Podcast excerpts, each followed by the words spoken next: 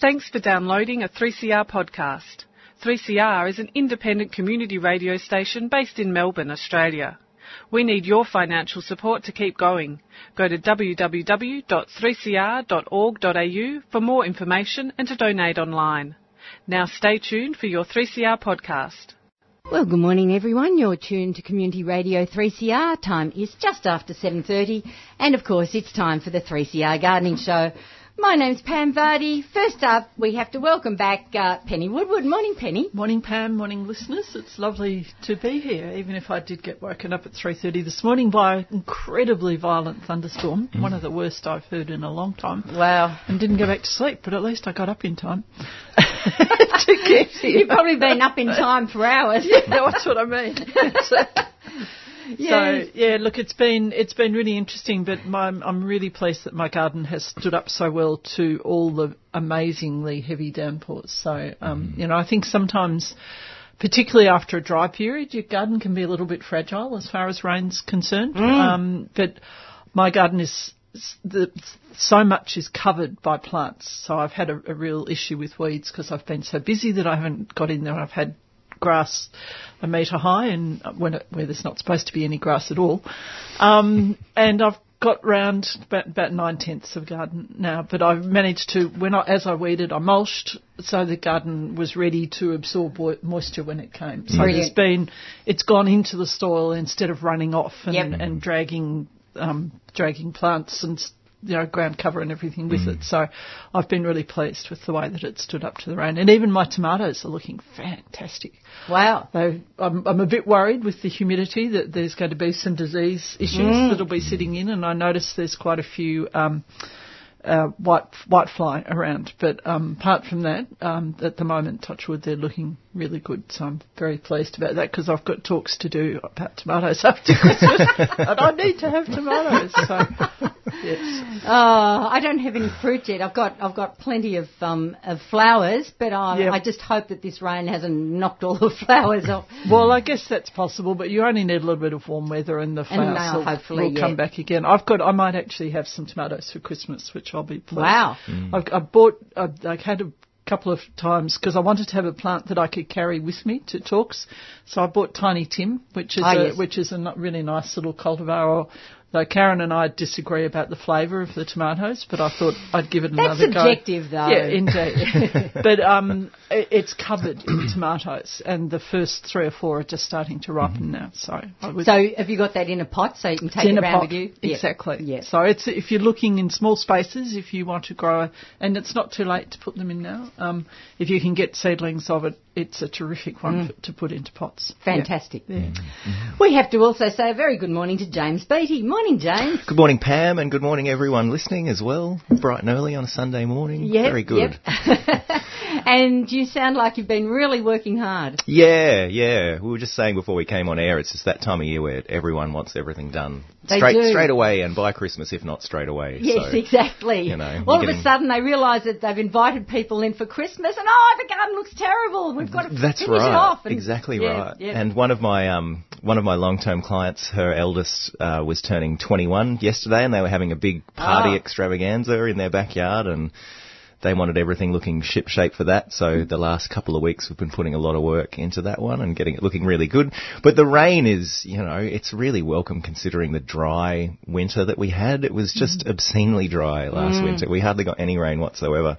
Um, and I ran around and did a whole lot of, um, and did a whole lot of prep, especially on my, um, on my nature strip where I've got a lot of indigenous grasses, just because the soil surface had crusted over so badly Right. that I knew the, the rain was just going to wash off completely because it was going to come in, you know, fast deluges and that kind of stuff. Yep. Um, but I went and applied a soil wetter the day that the first kind of lot of rain that we had a couple of weeks ago was going to arrive, and that worked really well. Um, no runoff really at all. That really helps water to penetrate into soil, um, and everything's really kind of kicked on and is actually having a kind of second seeding event. All of the local grasses are starting to put up more flowers now that they've had a bit of moisture. Yes, right. Um, so yeah, effect achieved. It was good, and it's looking it's looking really, really, really good this this this year. Yeah, despite the lean start, it's it's looking great. Yeah, Fantastic. but Brilliant. yeah, it's humid Queensland weather. Really, I've moved to Melbourne to get away from Brisbane and the humidity at this time of year, and it seems to be following It's, me. it so. is. It's following you. it's catching up to you too. Oh dear! I think poor old Tassie's in for a bucketing this morning. Yeah, from north, the sound of it. northern Yeah. Tassie. Yes. Yeah. Yep. We, Oh, we were there a couple of weeks ago on a bit of a kind of a flying visit. A friend of ours has just moved down to Devonport about uh, six or nine months ago. We went to visit the Emu Valley Rhododendron Garden just behind um, Burnie, Okay. and that was one of the most beautiful gardens I've ever visited. I reckon it was just fantastic. A really interesting mix of all of that ericaceous family um, stuff. Rhododendrons, of course, being the rhododendron garden yes. but also things like um, kalmias and dogwoods in flower, just absolutely beautiful. And it's a really extensive garden, um, run.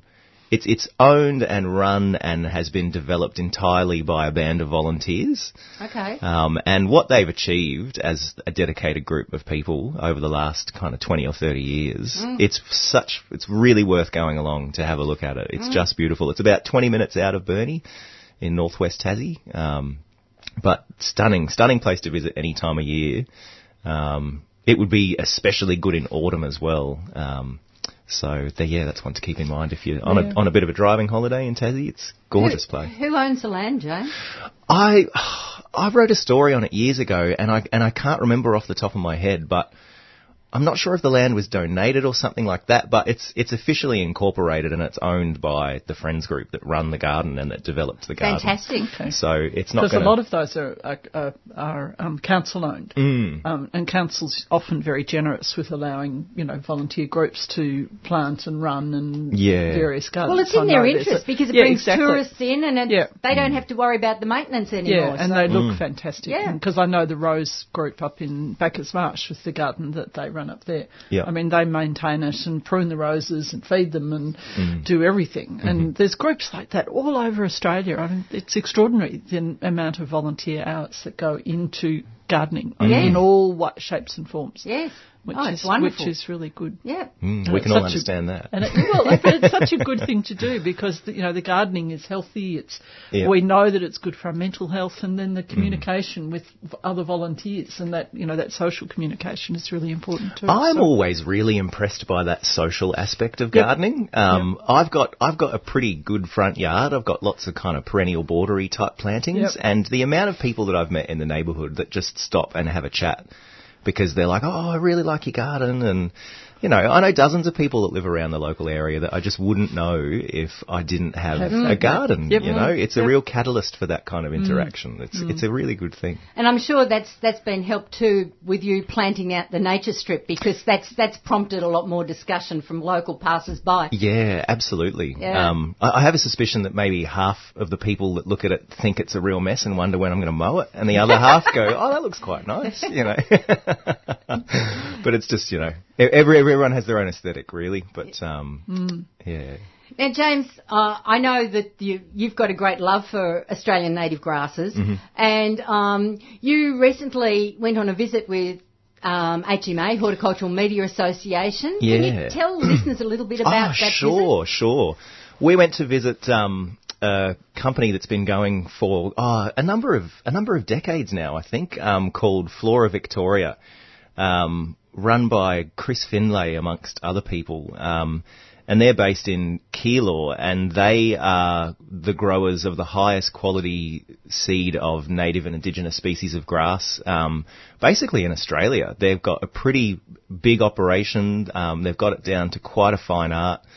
They're growing a number of different species of um, things like wallaby grass, um, poas, dichelachnes, um, and they they started off with grasses, but they grow each of the species in big blocks essentially um, that they then go and collect the seed of, and they use it for large landscape scale reinstallation of grasslands or revegetation. So they're really going for that kind of mass grassland effect that would have existed all over Victoria Yes. before the advent of white settlement, you know. Yes. And it's one of those things. They're they're almost like um, horticultural archaeologists or something because the way that they're growing these grasses en masse, most people have never seen them grow like that, you know? And there's so many great applications for them. Um, the aesthetic beauty of them, I mean, I absolutely love. There's also biological and, you know, biodiversity values and things for them as well. Sure. But they're trying, they're trying to get councils interested. They're trying to get, you know, your everyday gardeners interested in growing them. Um, they've spent a lot of time liaising with, um, uh, like architecture organisations and landscape architects to try and get them to use these to use these species in their designs.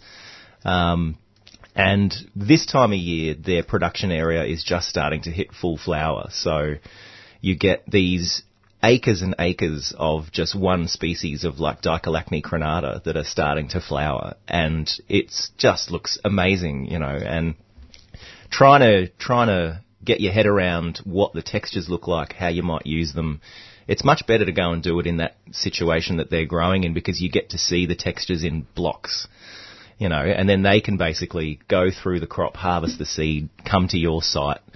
Um, they'll usually direct seed most of the time as well. They Okay. don't they don't really like to plant um, from tubes, and you get a whole lot of horticultural benefits from um, direct seeding a lot of native grasses. You end up with more robust plants. Um, When you're planting with tube stock, I've, I've always found it has a tendency to really take off in the first couple of years and grow really well, but then it might fall apart two or three years later. Whereas if you grow direct from seed, the plants seem to have a lot more longevity about them. Um, and when they're growing for seed production like they are there, um, they really want that kind of long-term um, aspect to their to their native grass crops. Um, but they've also just started um, a new wildflower seed production area. So he's he's there, the staff there are hoping to get um, to get quite a number of uh, mixed pretty species in with their grass mix as a way of trying to trying to get more interest in people, trying to get people's attention a bit more. And he said, well. Um, we decided that we were going to do the we were going to do the wildflower um, um, production area because every time we posted pictures of wildflowers on social media like Instagram or Facebook, they just went off.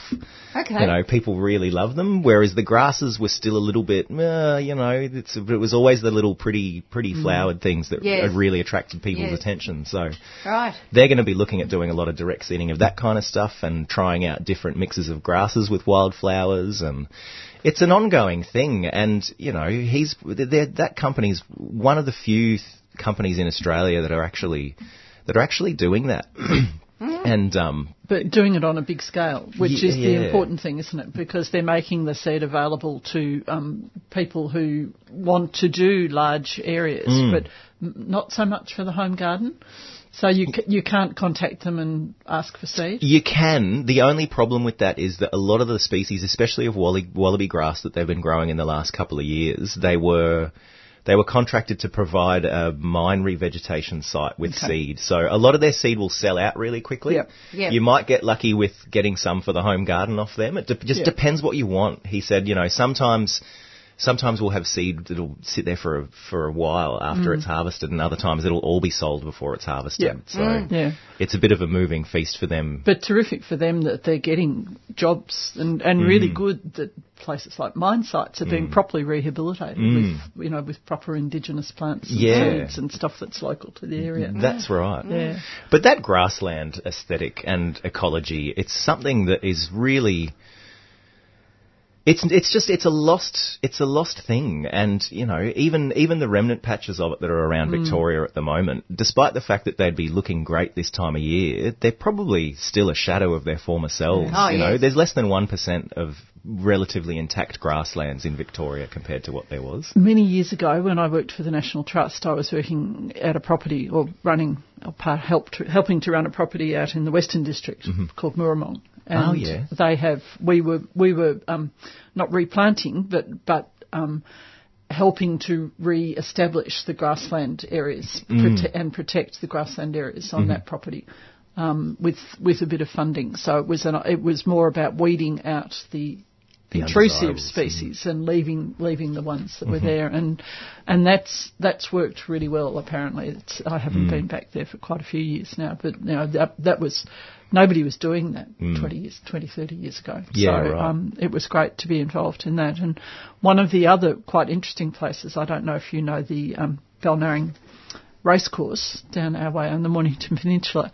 Um, as part of um, the racecourse, the inside of the racecourse is exactly the way that it was right at the beginning with indigenous wildflowers and wow. grasses. I had no idea. and all, all, and all they've done is, is slash it each year. Yep. Um, and every year, these this amazing collection of grasslands of Mm. grassland plants is, has come back up, and it's all it's still there by accident. Yeah, that's right. So, but unfortunately, various people know about it and are collecting seed and aware of, of what's Yeah, going on. But okay. there are these odd little sort of remnant bits around. And um, my sister Lib, who they have Victorian native seed, Mm. um, just out of um, in Denver, just Mm-hmm. out of Castlemaine, and they do a, they um, do a lot of native grass growing and and flowers and Mm-hmm. as well as the trees. So they sell a lot of into um, if if you get on their website. Um, you can get small amounts of seeds. So, Mm-hmm. they would be better yeah. for the home gardener, Yeah, actually. and they're yeah. harvesting at the moment. So Yep. and they're really careful about their seed and, Mm. and where they get it from. Mm-hmm. So if you're looking for small, I went back through all their seed catalogue just recently because there's an article in the most recent Organic Gardener um, that Karen wrote about um, yams and tuberous plants, that Australian plants that you can grow. And I was hunting around trying to find somewhere that had seed, and then I suddenly thought, oh, Lib's probably got some of these. I went onto her website and found all of them. So There you I was, go. I was able to put it in, but it's it's funny how yeah. Anyway, so that's another source. Yeah. and, and that's from that's Victorian seed and in you know grown properly. all local provenance Yeah. kind of stuff. Yeah. It is it is amazing that those little patches that you mentioned before just do continue to exist by accident Yeah. almost and Yeah. by kind of happy coincidence of Absolutely. things I mean, like things so like slashing. lost. You know, Yes. if those areas weren't slashed, there's no way that those those you Exactly. know wildflowered areas would be looking as good as they Yeah. are now. Yeah. And that's why there was also a lot of there was a lot of remnant patches of grassland allow, around railways when railways were owned mm. by the state because Yes. they would put in a lot of money into slashing along railway easements and verges and that kind of stuff. Yep. It was the days before herbicide really took over. Mm. Yep. And as a consequence, a lot of those, especially those regional tracks, um, had really high quality patches of grassland and native Bring wildflowers and stuff. Yeah. yeah. it's a good idea. and, and road verges used to as well. Yeah, But, um, exactly. a lot of those have been lost because of the wholesale poisoning. yeah, Yes. that's Um, right. yeah, it was and never a good idea, Yeah. really. It was just, Yeah, no, slashing is always better. yeah, Yeah, much, much exactly. better. I think I think the one thing that a lot of the public and councillors are worried about is um, is um, you know w- prone to to fire Absolutely. uh, and and how how do you get around persuading people like landscape designers Mm. and architects to incorporate this because people see a paddock next to their house Mm. and it's got long grass and they instantly ring up the council and complain and say you've got to come in it's got to be slashed you've got to Mm. Get the owners to chop this What's the way around it? I've I don't know. I've got no idea. Well, And- I mean, I mean, for a long time, the slashing though kept it under control with Mm. it, and but it allowed it allowed the plants to seed as well first, Yes. usually. yeah, absolutely. So the, the issue that we have now is that the fire seasons are creeping earlier and earlier. So Mm. um, if you're going to control them, you're slashing them earlier, and that may well happen before the seed is properly set. yeah, that's So right. Well, that's what I'm thinking. Yeah, so Whereas then in the can't past regenerate. it worked just with the slashing. yes It is one of those things that you could you could get around as well by looking at you know your C three and your C four grasses, where you know native grasses are basically divided into two categories. You've got your winter growing C three grasses and your kind of summer growing C four grasses. And if you do go for those winter growers that are mm-hmm. going to seed kind of spring, maybe early summer, and then you can slash them after they've digest their seed, then that's probably the best way mm. around it. But mm. you know, it's it's we've got to get to a stage where we've got grasslands installed on a large scale before we get to those Yeah. kind of management Yes. questions. Yeah. And I just wish there would be more of a there was more of a want for those kind of things. Mm. Um, but the th- but the the worry of fire is is ever present really, and especially with something like grasslands, which were evolved to burn. Really, that's how Aboriginal people managed grasslands. Um, you know, they were they were regularly burnt bits of um, But you said the op- optimal word, which is they were managed. Managed exactly Compared to wildfire. Yeah. Yes. Yeah. That wasn't just indiscriminate. There No, was a lot of thought and a lot exactly of right. a lot of knowledge behind it. Yes, Yeah. exactly. Yep. Yep. Yep. Okay, I must get to some community announcements. We don't have terribly many at all. Everything's winding up. Surprise, surprise. Um, firstly, a reminder that uh, 3CR have got a wine fundraiser. This is uh, for Christmas, obviously. Um, so we're having um, a special fundraiser where sh- we're uh, selling Shiraz, Pinot Noir, Pinot Grigio and Chardonnay, um, $15 a bottle or cheaper by the one dozen or half dozen. Now, uh, if you've ordered uh, this wine or if you're thinking of ordering some, uh, you do need to collect it by 12 noon next Friday, which is the 21st. So, uh, needs to be collected. Now, to order them, you simply uh, phone the 3CR office on 94198377 or you can go online to 3cr.org.au forward slash shop. But as I said, all that uh, ordered wine does need to be collected by 12 noon next Friday. Now, the other um, reminder is that uh, coming up at Cloud Hill Garden, uh, they've got uh, they've got uh, a couple of um, uh, performances of Shakespeare's uh, Much Ado About Nothing. This is by Ozact. And uh, a wonderful environment up at Cloud Hill. They've got their their natural stage area where they they put on these productions. Now, it's uh, taking place on Friday the 28th and Saturday the 29th of December, 6.30 till 8.30. Cost adults $35, under 16s $25. Now, um, they do request that you bring a folding chair or cushion, dress appropriately for the weather. Um, you're welcome to bring in a bottle of wine and picnic in the gardens before the show. Uh, so gates will open at 5 o'clock for that one. So that's 28th, 29th of December. Now, also a reminder that um, during uh, during the next couple of months, they're going to have a lot of different music events in the garden. Uh, 26th of January, there'll be artists from the Melbourne Opera Trust performing. Uh, then 9th of February, there'll be uh, Evergreen Ensemble. Uh, then uh, coming up 23rd of February, Latitude 37 performing. And finally, um, on Saturday, the 9th of March, Music of the Shakuhachi. So I will be mentioning all of those, of course, when we are back on air after Christmas, which reminds me that next week is our last show for the year. Uh, the 3CR Gardening Show team will be taking a well-earned break. Um, we need a holiday too, particularly as we're all volunteers. Um, but we will be back uh, the very first Sunday in February, which is the 3rd of February. So we're taking a break over the hot January, um, and we'll be back for another year of uh, of gardening advice and talk back uh, starting 3rd of February. So uh, do tune in for that one.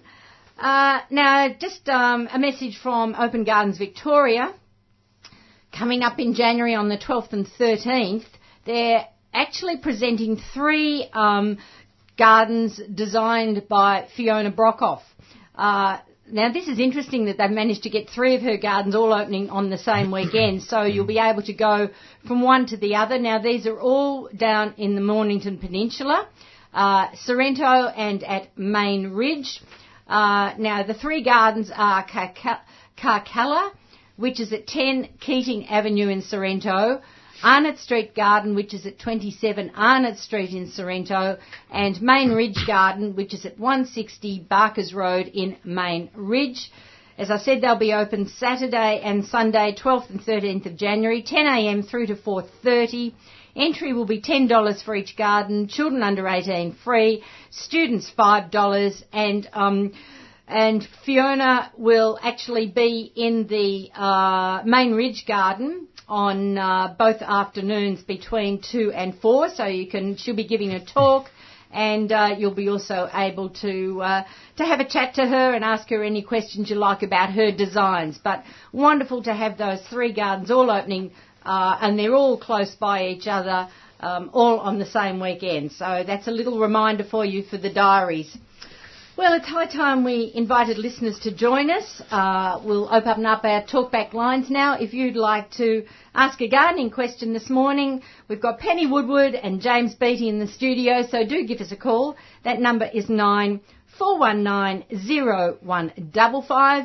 Or this morning we have Liz on the outside line. If you'd like a chat to Liz, nine four one nine eight three double seven.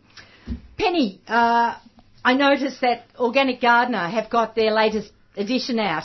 Yes, it just hit the shelves. Um, I think two or three days ago. Okay, so it's, okay. it's very new. So this will be the last one for the year, presumably. Well, it's actually have to be. it's actually the January, January. February edition. Okay, So, but we they can read they it in bring December. them indeed. We've gone they into the bring them future. out a couple of a couple of weeks beforehand. Yeah, so that's it used to be a whole month beforehand. Um, yeah, look, I think it's another really interesting interesting um, edition. I mentioned that Karen's got this article on on yams, so it's um, you know introduced type of yams. Uh, like the winged yam and the aerial potato and um, and oca, but also she looks at the yam daisy and the bulbine lily and chocolate lily and vanilla lily, all of which have edible roots and that and you can grow them. So um, I think a really really good story.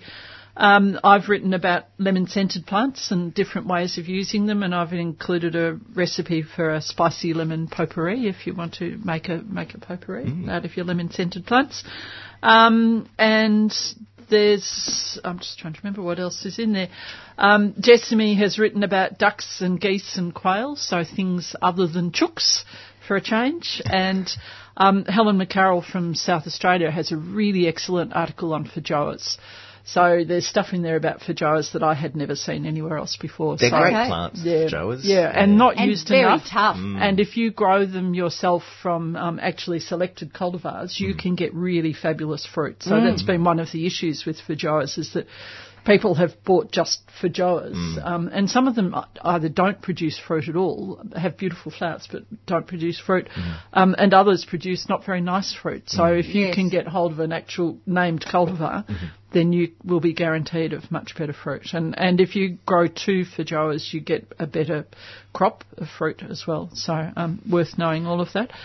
Um, and there's Justin's writing about. There's a lot of people who have been gardeners who are looking up, looking to upscale into small market gardens. So things under, you know, around an acre of producing good food. So he's um, and that's what Jason has done. So this this article is all about the tools that you need if you're going to upscale from a either either have a big garden or a small market garden. So that's that's really interesting.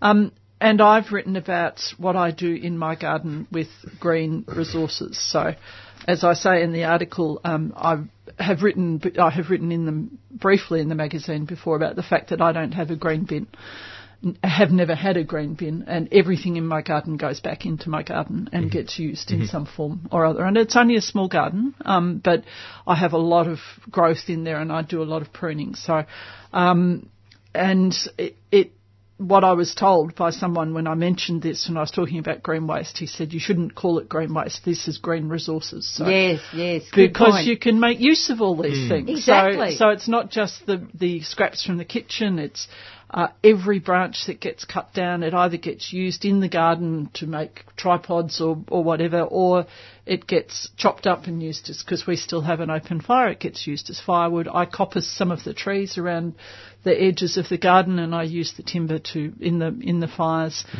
Um, I put the charcoal back into the garden, make my own make my own um, Biochar. biochar. That's I, was, I knew the bio bit. I couldn't see the char.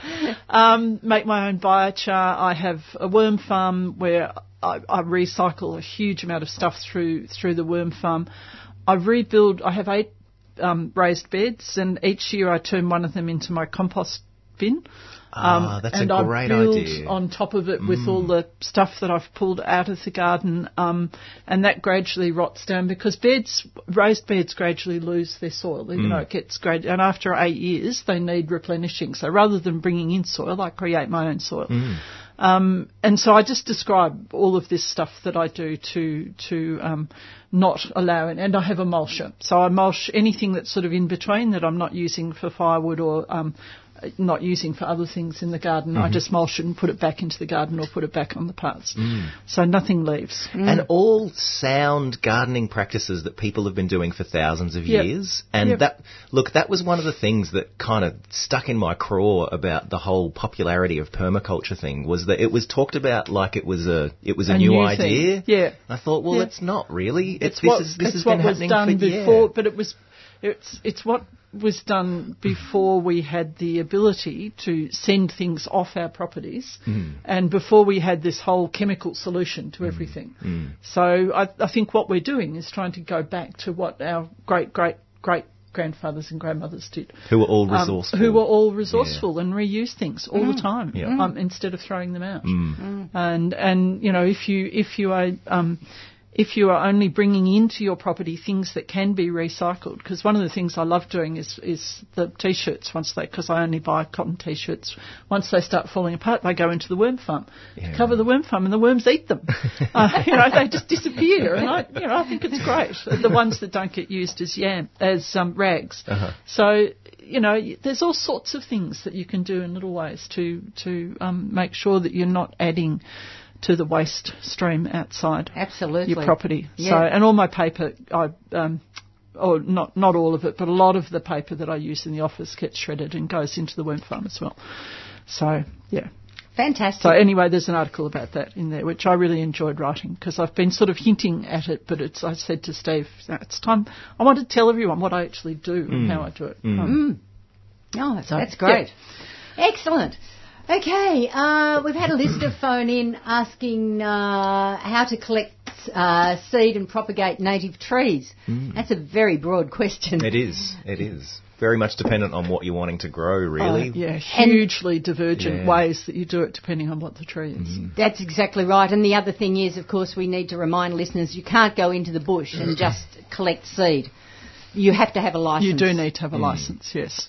Yep. That's right. So, But you uh, know, broadly, broadly bits of advice. Um, you know, obviously don't illegally collect your seed. But if you're gonna, we'll start. You know, talking about seed, I guess. But depending on what you want to grow, could be something herbaceous. Could be more tree-like. Um, you know, if you're looking at things like eucalyptus or acacia or banksias. Um, they're all pretty easy to grow from seed. Um, you've just got to really collect your seeds. Some of the capsules on Banksias and eucalyptus in particular, they won't actually release their seed until they've come off the plant and they've been sitting in a hot environment for, you know, a couple of weeks. And a good spot for that is, um, you know, getting your seed capsules and putting them in a little paper bag and then leaving them on the dashboard of your car, especially when it's going to get to 35 degrees. Oh, yes. Because it'll really help those, those capsules release their seed. And then once they do, it's just a matter of it's just a matter of sowing it in a in a bit of um, seed raising mix. Mm. And generally, any time of year, I've found I, I can germinate eucalyptus pretty easily, and Okay. acacia and banksia. Um, they're all really quite easy from seed, or you just buy your seed. There's lots of there's lots of species of um, eucalyptus and uh, and banksia that you can get online these Mm. days from seed. Um, and with, with eucalyptus, I generally just surface sow it because the seeds are so tiny. Um, it's very easy to bury them to an extent where they're going to have a bit of a hard time breaking through Yep. the surface. Yep. Um, but they're pretty straightforward, I reckon. They're- Uh, look, there's some there's some that need striation. So Yeah, you need, true. You need a bit of sandpaper to Yep. to um, get through the seed coating. Otherwise, they have trouble um, breaking down enough to let the seed actually grow. What about soaking? And there's some that need soaking, and there's some that actually need smoking. Yes. So there's a fluid that you can get that is Smoke has water. smoke water is called smoke water that um, that needs smoking. There's a really good book that I was just looking up called Growing Australian Native Plants from Seed Ah, Ah, um, by Murray Ralph. It's been out for quite a long time, but it's a terrific basic primer for um, if you want to find out more about growing native plants from seed. excellent. So it's probably worth having having a look at in your library for that, or Mm. um, you can you can buy it online. I see my sister at Victorian Native Seed has it for sale on her website. Very so- good. and what containers that you sow stuff in as well, especially with native trees, it's a really good idea to use the, the forestry tubes that you can get because they've got these little ribs on the inside that once the once the seed germinates and it starts really extending its root system in the little pot that you've put it in, the tendency for a lot of eucalyptus species to get right, quite root bound quite quickly in, in containers. Mm. So these forestry tubes have little ribs on the inside that once the roots hit them, they'll actually go straight down. So it, it 100% mitigates root curling and that kind of stuff, which means once the tree goes into the ground, into the landscape, you get much better establishment. Mm. It's not going to garrot itself to death in mm. 10 years' Yes, time because yes. of circling roots when you plant it. Um, yes, great. So being mindful of all that kind of stuff is, is important as well. Excellent. Yep. Yep. Okay. That number again, if you'd like to uh, phone in this morning. Uh, remember, this is our second last week, so uh, if you do have a gardening question, now's the time to jump on the phones. The number to speak to the team on air is 9419 or to speak to Liz on the outside line 9419 8377.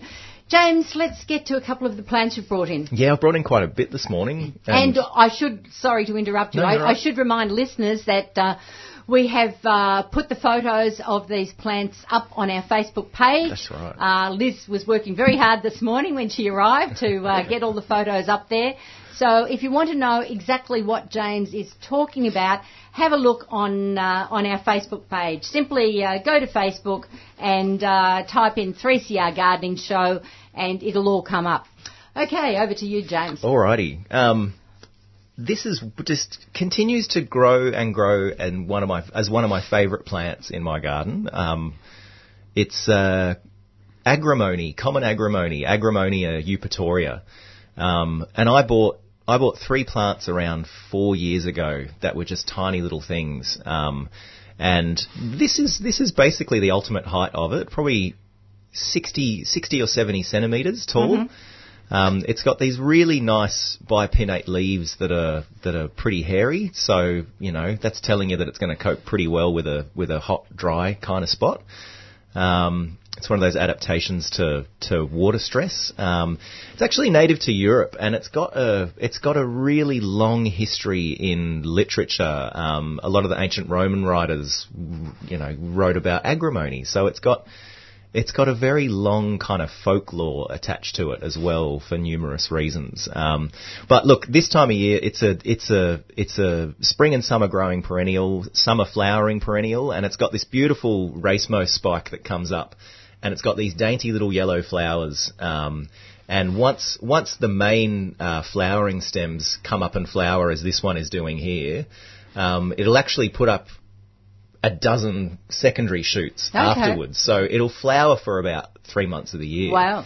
Um, and it's a good, it's it's an, a really, really important element of yellow in my garden. I like to have yellow accents among blues and purples because I think it just makes them really sing. Oh, yes. Um, but getting something that's not going to completely overtake, um, you know, yellow can be quite dominant colour in a garden, um, whereas this is quite a demure way to get it in there. It's delicate, isn't it? It's That's right. extremely It's not in your Yeah. face. Yeah, Yeah. Yeah. it's a really beautiful thing. It's a, it has a lot of medicinal uses. So, Does it? So it's like known what? it's known as heal as cure all, Right. um, and it's used for wounds.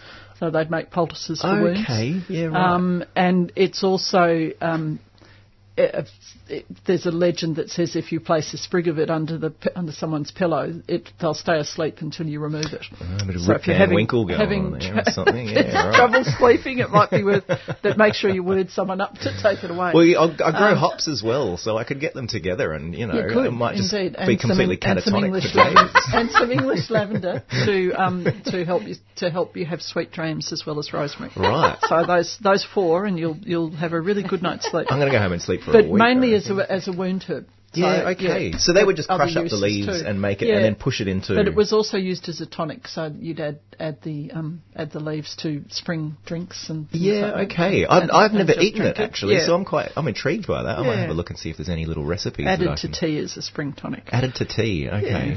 And added So you um, give it to guests in their drink and they all go to sleep. And look, I just looked it up on Wikipedia to remind myself what it is, and it tells me here that the Anglo Saxons boiled agrimony in milk and used it to improve erectile performance. Oh. There you go. Look at that. Very good. Very That's your good. Sunday morning tip. Okay. I think we've just about covered everything.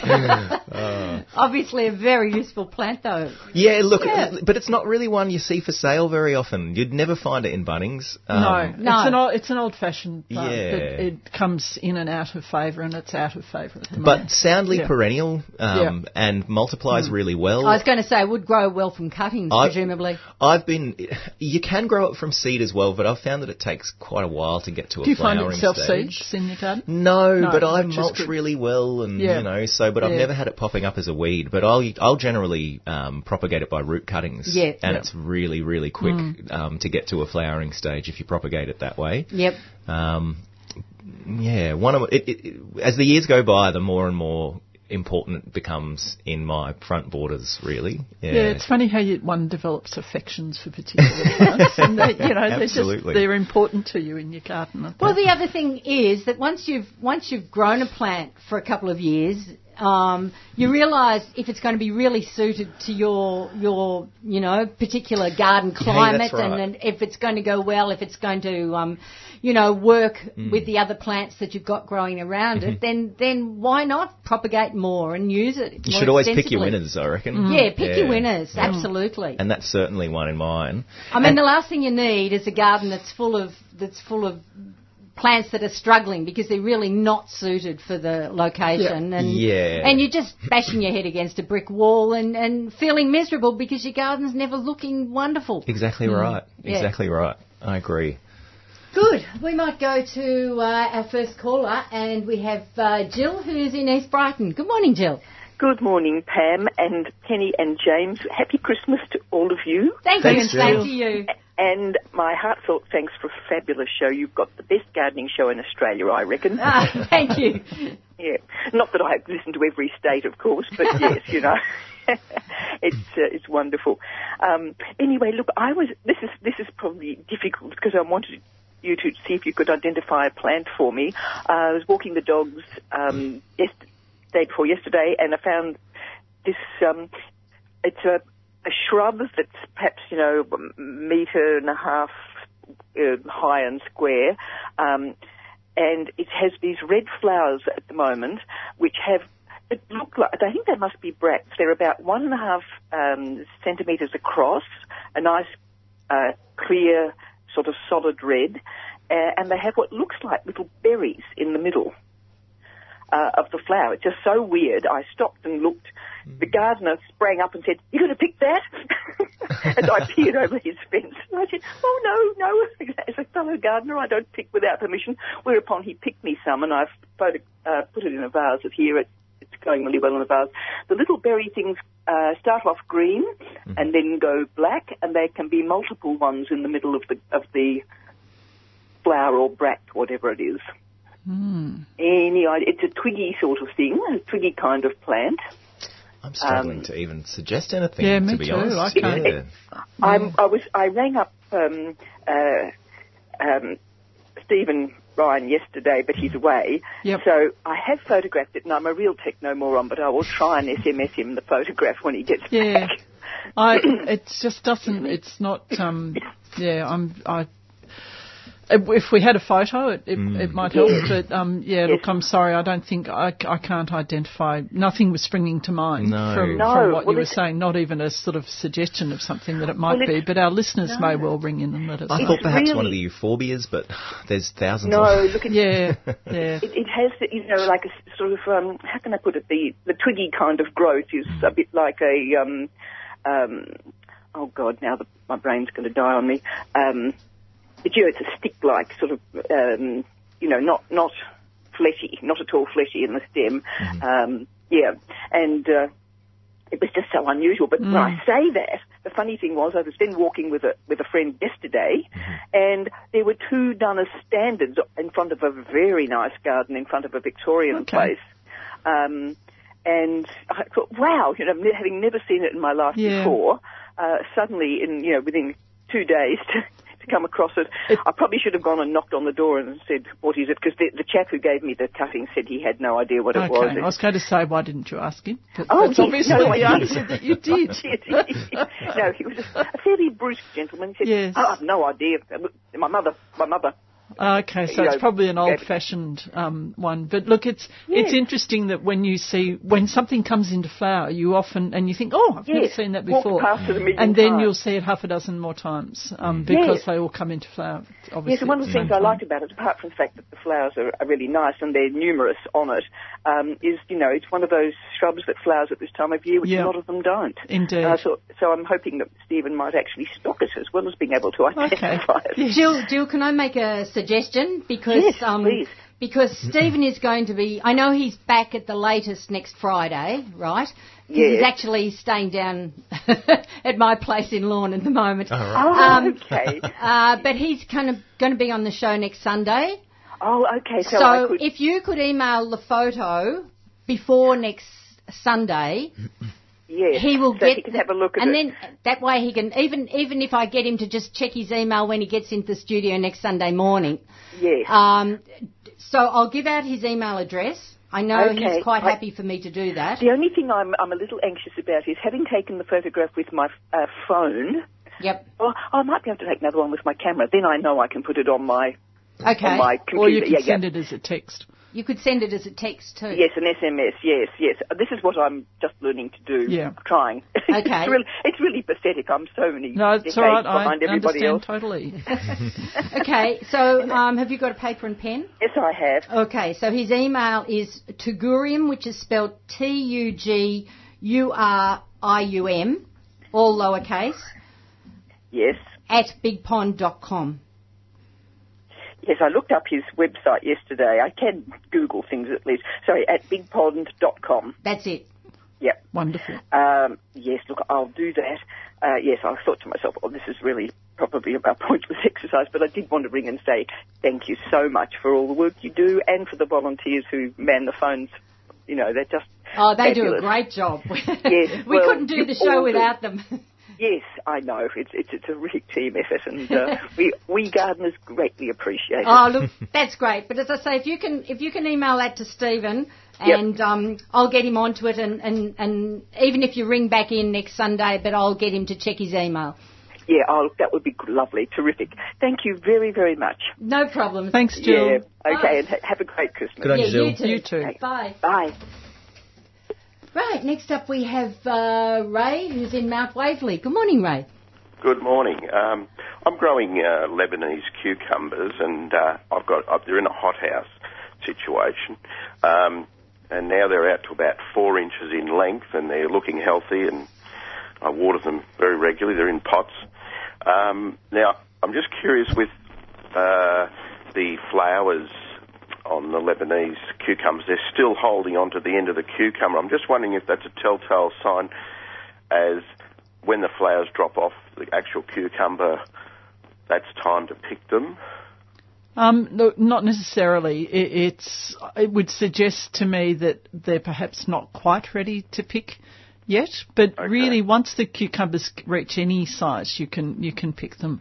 Right. Um, and it's up to you how long you leave it on the plant. So if you want cucumbers now or in a few days' time, I wouldn't hesitate to pick a couple of them and, and leave the others to keep growing. okay. Uh, if you leave them too long, they, they start getting a bit tough. But um, you know, and it, again, it depends whether whether you've actually um, whether you're growing the the dwarf, the small Lebanese cucumbers, or whether they're the full size ones. Oh, I think they're the full size. Ones. Yeah, one. well, I mean, they can get very long, so you know Oh, you can leave you they can get up to um, you know 30, 40 centimetres uh, easily. Right. So you can leave those for much longer. Yeah, I actually, um, just to change the subject to Lebanese cucumbers, uh, I've got this short variety that I've been growing, and uh, it seems like it's essential to, if the when the flower drops off, you, you pick it straight away, or else the the cucumber, the um, zucchini can actually start to die off.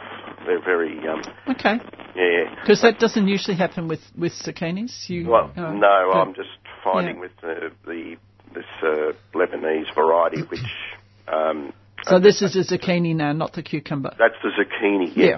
You Yeah. know, they're closer to the ground, but the thing is, um, they, they tend to actually, as soon as the flower drops off the zucchini, Mm. they will start to die off at the end a bit, or you know, yellow, Okay. and it's really The- got to pick them quickly. You know? Yeah, it, uh, usually when the flower drops off, it, um, and if it starts to rot, it means it hasn't been properly pollinated. Um, oh, okay. That's what I'm thinking. Yeah, so, it, but usually they're they're pretty tiny. They're you know they're really quite tiny. So I would be getting out there with a brush and pollinating them. Um, Oh, so the male flowers have are on the longer stems. So you, Yes. you put your little brush in that, and then you put it onto the female flower, Which has the which has swelling the, the the swelling uh, behind it. okay. Um, and Yeah. that will make sure that it's been pollinated, and they should keep growing. Right. Well, we had some last night, and they're absolutely delicious. The Yeah. beautiful fleshiness you get out of them. Um, Yeah. And you can you can actually pick them and, and eat the flower as well by and Yes. stuff the flower. So you know it's worth doing that with some of them if you've got plenty of them. Mm, yeah. Um, can I can I try and get you for one more question? Sure. I planted um, spinach, um, some cos lettuce, and silver beets in one garden box of mine just after just on Melbourne Cup Day, and in Mount Waverley or area we got a hailstorm which lasted about 15 minutes, and we got two inches of hail, wow. and it sat in that garden box. Uh, and I thought I've lost everything. And the next day, it was only like leaf damage. But what's happened is I've thought that the plants haven't really taken very well. I'm just wondering if the, the roots might have got uh, damaged in that situation at all. They've actually come on now, but that's five weeks on. Okay. But uh, I just wondered with with almost uh, a block of ice sitting on them on the ground for uh, three hours. Look, it wouldn't have helped, but No. uh, if they're if they're growing again now, I, I wouldn't worry about them. No. I'd, I'd just be very pleased that you've Oh, got, yeah, yeah. got them I do. growing really well. But uh, look, anything anything that- any atypical weather when you've got a crop in that's Yeah. expecting gradually warming weather and a bit of water and all that sort of thing, it's like having a snowfall or a heavy frost when you uh, completely out of season um, is going to damage, if not kill, a crop if it's if it can't cope with it. So Yeah, well- you've you've done really well to have. Well, the them next day there was hail all on the streets, and that Yep. uh, that still hadn't even melted. Yeah. so- Really, right. Yeah. So the Wow. hail hung around for quite a while after it fell. Well, if you've got two Yeah, right. inches of it, you know, Yeah. it's like a snowfall. It's just pretty like a solid blanket or until it heats, around. until you get the warmth. That is yeah. extensive, yeah. Mm. Well, thank you very much for all your time there, and all the best for Christmas. Okay, Yeah, you good on you. Bye. Right, thank you. Bye. James, before I move on, a listener wants you to uh, mention the name of Uh, your plant again. ye- yellow flowers of agrimony, Agrimonia eupatoria. Um, Can you spell it? Uh, A G R I M O N Y. Um, uh, that's the common name. The scientific name is. I'm just going to have to look at A it. I'm sorry. R I M Agrim O N I A and E U P A T O R I A. Yep. Yeah. Brilliant. Perfect. No worries. Okay. uh, next up, we're going to uh, Robert out in Mitcham. Good morning, Robert. Good morning and uh, season's greetings to, to gardeners everywhere. Thank you. The uh, description of the uh, funny little uh, flower arrangement that the lady rang up a moment ago, wife and I know it as Ochna. Ochna. O-C-H-N-A, I believe, because Right. We've got one out the front of our garden and it's got that funny little fruit thing on it at the moment. Okay. And I think it's quite a, a bit of a weed in Queensland as well. It doesn't necessarily mean Oh, that it is okay. down here. Yes, that looks um, It almost looks like a hypericum or something, doesn't it? Yeah. Or in that family. in the Brisbane City Council. It's Mm. a it's a weed right, that they're not at all happy with. Okay. So with our warming climate, it could be. I guess it could become weedy down here, couldn't it? Mm, could be one of those sleeper plants. Yeah. So uh, Ochna cer- serrulata, O C H N A. You're quite right. S U S E R R U L A T A. That's And, from the uh, nature of the growth of the one that we've got. Uh, it, uh, uh, it it doesn't tend to tend to be weedy here. Yeah, I, I, I guess all I'm saying is that if it's weedy in, In- in in other places, I Queensland, if, believe yes. if the weather warms up, it could become weedy down here. So, yeah, Yeah. but a very striking plant. I can see why why um, it looked really interesting to our caller, to Jill. It's quite a novelty. Yeah, Yes. thank you. That's great. I knew our listeners would know. Oh, our Yeah, listeners are all right. fabulous. Good on you, Robert. Thank Bye-bye. you. Cheers, Thanks, Robert. Robert. If you'd like to join us this morning, do give us a call. The number is 9419 to speak to Penny and James, or if you'd like to have a chat to Liz on the outside line, 9419 8377. James, let's go to another plant.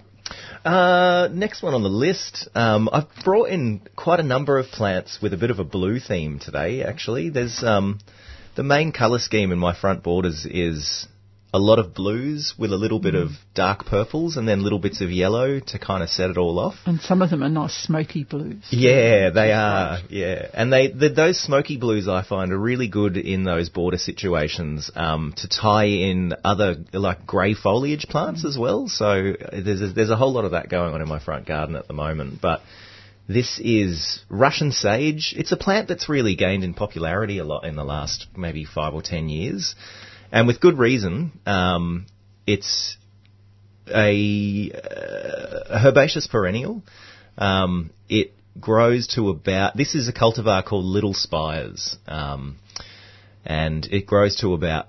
Its ultimate height is about a metre by about a metre across, but it's got this beautiful habit of being very kind of cloudy and airy, um, but it's got really, really nice kind of grey green foliage that's heavily dissected, and then it's topped with these flowers, um, this this inflorescence, and it flowers for months and months. I'm smelling the foliage because you've just rubbed your hand up the stem and Yeah, it's quite strong. It is very strong. Yes. Yeah. So Can I can I just point out, although it's called Russian Russian sage, it's not a sage. it's not a sage. so no. it's not a salvia. It's a No. That's totally right. totally different family, but it's Yeah. fa- it's a fantastic plant. problem with common names. You know, Yeah. that's the thing. That's exactly right, yeah. Um, but an easy one to look after. It's a really good one for winter structure as well, because Mm. despite the fact that it's a it's a spring and summer grower and summer flowerer, and it'll flower all the way into autumn as well. Um, the the above ground parts of the plant will actually hang around for a long time. Um, and give you a really nice, you know, like you get that kind of skeleton um, Mm. effect from it in the winter time. And then once I start noticing it growing from the base again, when we come into spring, I'd cut all the other all the other um, spikes to the ground that have you know been dead and dagging around for a while. But um, the smell of the leaves is is a, you know the reason that I planted it along the edge of a path, mm. so you'll actually kind of brush against it as you mm. come in the front garden, mm. um, because it is highly scented and and look really beautiful, and it just flowers and flowers and flowers and flowers. It started about two weeks ago, and it will literally go until like March or April. yep. Um, so a really good value plant, really easy to look after. It does get a bit of rain dagging about it, you know. Once you know you get that light shower or heavy downpour that we've had the last couple of days, and it'll tend to flop about a bit. Do you But- find that sometimes the spikes get too tall and break? Yeah, I f- do. I find that a little bit with mine. Yeah, Um, that's there's that lodging thing that some of them can do, where they get Yeah. Mm. a little bit top heavy sometimes. But um, it quite happily put up new shoots that's what I- throughout the yeah. growing season. Yeah. So if it does so do that, it gets replaced. yeah, anyway. Yeah. I just cut it to the ground, and the next one's And I like picking them and bringing them inside, both for the scent and for the flowers. And Hmm. because once they get too tall, you know that they're probably going to fall over. So I That's right. tend to do that, and that encourages new growth. Yep, and you know, a really, really easy plant to grow, really, Yeah. and and good value over a long season. Um, just gorgeous, Definitely. and um, Okay, another blue one. yeah, keeping on the blue theme. Um, this I've got I've got a couple of eryngiums in the front garden, um, and I've always really, really liked them. Um, and these two, uh, this is this is the one that I've been growing the longest. Um, Eryngium planum. It was on my first plant list when I went to Burnley. Okay. So I've got this kind of, you know, weird romantic attachment to it for that reason alone. Um, but it's a really, really good plant. It's it's another herbaceous perennial, very deep rooted, extremely tough. Um, puts out these kind of basal leaves that grow really close to the ground. And they're then it- almost cabbagey, aren't they? they are Yes, almost they are. cabbagey, yeah. So the, the leaves themselves, before it even starts flowering, look really luscious and nice early on in the season.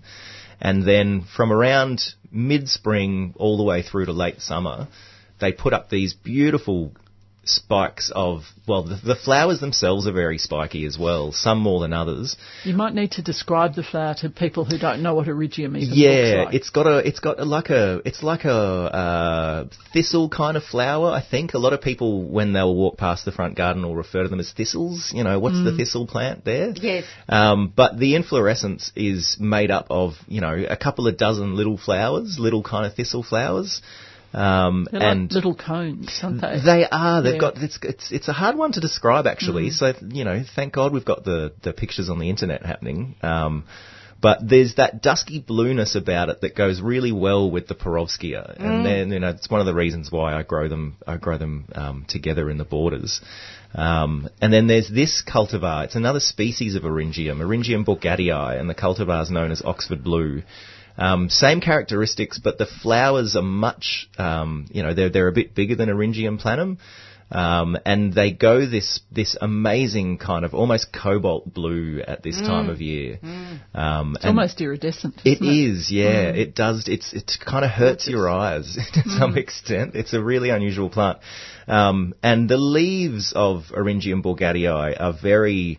They're very tough and leathery and really quite spiky, and you can do yourself an injury by trying to, Yes. you know, weed around it. Um, But, but they look beautiful. they are just stunning. Um, but Penny was asking me before we came on air. She said, "How do you find this plant?" You know, it's, Penny said that she's tried to grow it before and hasn't had much luck with it. I find it very temperamental. I've got three of them. Um, I, I bought three of them several years ago.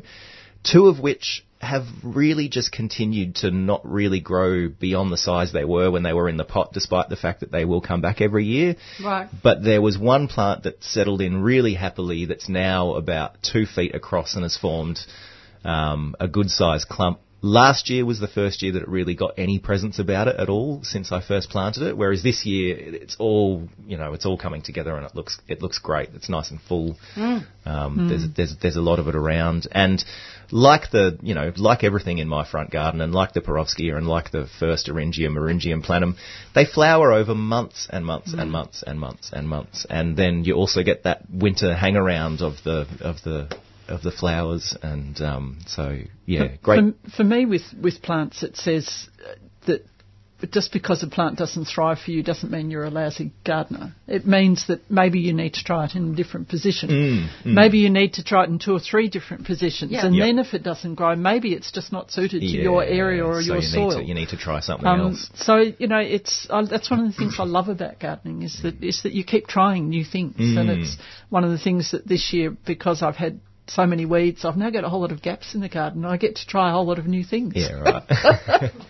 because I've lost plants. It's the gardener's curse, really, isn't it? It's Yeah. just there's, there's always something. There's, if, if there's a little space that's opened up, you're like, oh, what can I put in Put there? in there, yes. Yeah, oh. The other thing is, uh, we should mention that Eryngium, uh, some people might know it more as sea holly. Sea holly, of course, of Yep. course. I'm, um, I'm I'm not great with common names a lot of the time, unfortunately. But we're, we're talking about the kind of difference between the or the, the relationship between grey foliage plants and the blues um, and the soft greens.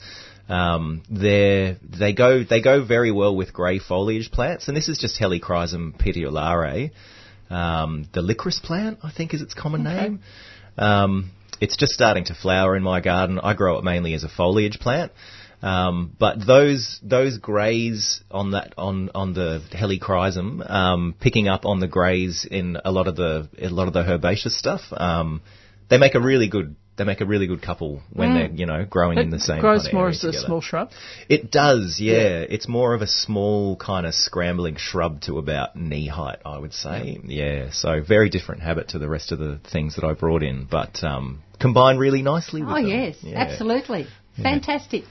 You are listening to the 3CR Gardening Show. We're running through until 9.15, so if you'd like to uh, jump on the phones and give us a call, we'd love to hear from you. The number to speak to Penny and James is 94190155 or to speak to Liz on the outside line 94198377.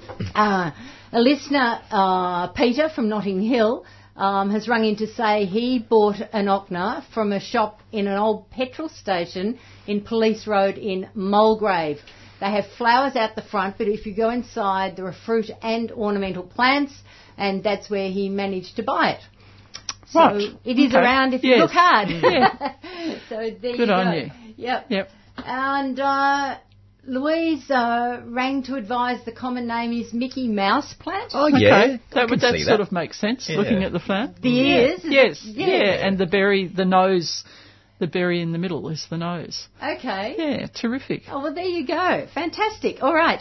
Um, Penny, we should mention that uh, that uh, Organic Gardener, as well as having the latest magazine just, Yep. just come out, um, They've done you- their usual calendar and diary. They've done exactly, Yeah, and yeah. these calendars are, are really beautiful. They hard color cover, nice and sturdy, and it's got uh, organic gardener planner inside. Yeah. Yep. So um, It's a terrific diary to use. I, I find, you know, it's got the full week in the spread and I, I just use it for everything. I know lots of people are using electronic diaries these days, but it's, um, I still use a paper diary, um, for all sorts of reasons. I can't And, live without a paper diary. Um, yeah, it's, uh, it's a generational thing, I think. Um, I- I'm sure but it is, Yes. yeah, but yeah. It, look, it's, I, I just get pleasure out of using them and the calendar has fabulous photos in it and, And it's got Um, an action plan uh, after some of the uh, chapters. Yeah, for the different seasons. And and some lovely photographs, so that you get to enjoy the photographs Mm. and the comments and things as you as you're using it. You know. And so- the calendar, of course, has the most gorgeous photographs on It it. does. Very beautiful. And as well as as well as Organic Gardener, ABC Gardening Australia also put out um, a diary and a calendar. Uh, now these uh, calendars and diaries all retail for seventeen ninety five each. But um, we've been very lucky, and a big thank you to Organic Gardener and to ABC uh, Gardening Australia. We have, um, for two very lucky listeners, a special uh, discounted price. If you'd like to ring in and grab um, one copy of the calendar and the diary, uh, today, just for our listeners, we're going to give away that bundle of the two for $30. So we've got a bundle which is Organic Gardener um, calendar and diary, and another bundle for another listener, which is uh, Gardening Australia calendar and diary. So uh, if you'd like to ring in and support the gardening show and get yourself um, a couple of nice Christmas presents, or you could give uh, both of them away individually, or you could keep one for yourself and give the other one away. Uh, but do give us a call on nine four one nine zero one double five, and uh, as I say, you can have uh, the diary and the calendar for thirty dollars. Now there is one proviso. Um, I don't want to trust uh, Australia Post. We're too close to Christmas. You can either collect them here from the station, uh, which would be the safest means. You could you can still pay by um, by cash or credit card or bring in a cheque but you will need to come into the station at 21 Smith Street in uh, Fitzroy, just up from Victoria Parade, to collect them. If you want to pop down to the station now, before we leave at 9.15 even, you can pop in and uh, grab one of these. But... Uh, but uh, they will be available for collection from the station during office hours during the week um, if you'd like to have uh, one of these bundles. So uh, 9419 uh, 01 double five, speak to Jan and give her your details and we'll pop them aside for you. Okay, uh, uh, uh, oh, the, the listener that mentioned it's uh, the plant, the Ochna is called Mickey Mouse plant. Um, it's in the Bot Gardens uh, Director's Tunnel, which is on the way to the perennial border. If someone's Okay. wanting to go along and, Yep. and have, Have a a look, look. at that one. That perennial border, are we looking smashing It's this? beautiful. Oh, I saw it. I saw it at the beginning of the week. Yeah, well, it's there you just gorgeous. it is looking fabulous. Fantastic. Yeah, really good. Okay. Um, as I say, we're we're running through uh, until nine fifteen, so uh, do get on the, the phones and give us a call nine four one nine zero one double five, or to speak to Liz nine four one nine eight three double seven. Penny, you've got a plant there. I did bring this in because it's in flower in my garden at the moment, and um, this is one of my favourite plants, and it's one that I've grown for years and years, and it's called meadowsweet, um, Filipendula ulmaria, and it's a it's very much definitely a herbal plant. It's the plant. It contains salicylic acid, which is the component of aspirin, and it's the plant that aspirin was first synthesised from. Its original botanic name is was Spirea um, ulmaria, and the aspirin actually comes from Spirea from its um, original botanical name. So Right. for something with such a an amazing history, Mm. um, it grows. It likes to be slightly damp, so I actually grow this next to my pond. Right. Um, and each year it grows this uh, beautiful rosette of, of leaves.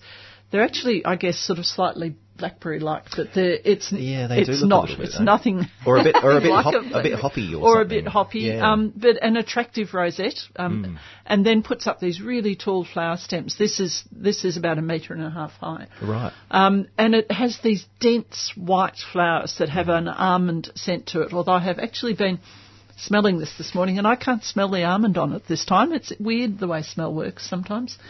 But um, you can you can add the flowers to food. Um, you can make a tea out of the out of the leaves and the flowers, um, and it, uh, to help reduce fever. So it has an aspirin-like effect because Okay. of the salicylic acid in it, and um, it's it's just it's just a gorgeous plant, and I love it because of the history associated with mm. it. I love mm. being able to walk around my garden and think, oh yeah, well that was used for that, and this Yeah. this has this history and all that sort of thing. So of would thing. that mean that someone who's on blood thinning medication shouldn't drink the tea? Yeah. Yeah, I think so. So uh, look, all those all those sorts of things apply, but it, it's the sort of thing that if you're going to take it every day, mm-hmm. you need to be careful. If you're going to have the, an occasional cup of it, you you will be fine. Yep. Yeah. So it, yeah, any you, c- you can't assume that um, medicinal plants are safe. No, you in can't. inverted commas. Yes. You know they have they have chemical attributes and and they will do Well, that's things. where a to lot of our medications Yeah. come from. Indeed. So, Indeed. know, they're, Um, they're not but innocent. Even, but even things like tea and coffee, I mean, you shouldn't overdo it with those. Mm. Yes, exactly. Um, so yeah, you just need to exercise common sense. Really, Yep. is Yep. the is the mantra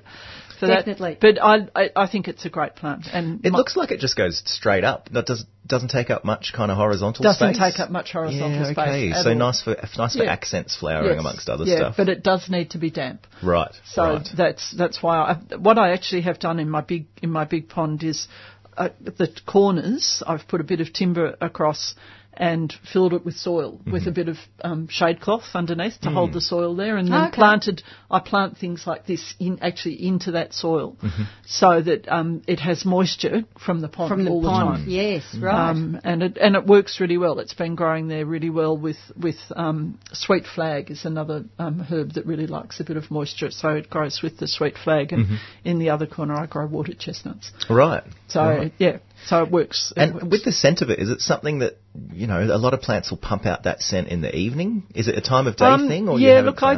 I suspect that it's the uh, amount of water that it's had in the last few days. It's just diluted everything. That would be Yeah, my guess. sure. You sometimes find that, that scents, uh, after really heavy rain, Mm-hmm. that, that some of the scents just disappear. Mm. And Yeah. if it's a mild scent, Yep. and Mm-hmm. um, I'm, I am surprised that I can't, that none of us, so it's not just No, me, yeah, none of no, us can no. actually smell that Mm. that mild sweet almond Yep, scent. yep, But, yep. Yeah. Well, It's of course, too, it depends on the pollinator. I mean, if it was a moth, then then that would explain a more evening Yeah. um, perfume. Yeah. But, Yeah, um, but I, s- I've- I, I know I can smell it walking around during the Yeah, day. Yes. So, yeah. yes. Yeah. Okay, fair enough. Now, Penny, you wanted to talk about um, Oh, the your tomato book. book. our book, our tomato book, Yes. Karen and Janice's and mine. Um, but look, we've had an interesting time of it because when we, when we, and I just thought the listeners might be interested to hear the background of it because for us it's been a huge learning experience being a self-published book. And when we um, got around to sorting out how we were going to distribute it, we decided to put half of them through a distributor and take half of them ourselves and, and sell them ourselves. And um, Karen, the three of us, have been doing quite well selling our own copies of the book um, through our websites and, and doing talks and that sort of thing. Uh, but we, the half that went through the to the distributor, so 1,500, 1,500 books. Um, the distributor we were supposed to be distributing through went into liquidation the week that the books were arriving in Australia. So we had to, I had to divert the books and they ended up at my place. So both Karen's and my books and the 15, and I had five and a half tons of tomato books delivered to my place. which Floor we- to ceiling Jeez. books. which we unloaded and stacked in our downstairs living room. Um, but and we found a new distributor, but they're in New South Wales. Um, so we uh, got them up. I got one lot, 500 of odd of them up as soon as we decided to go with them, um, and then they wanted the next 500, and then they wanted the next 500, and they have almost sold out Goodness. which is really, really exciting in that time. But but when we say sold out, it means that they've gone into bookshops.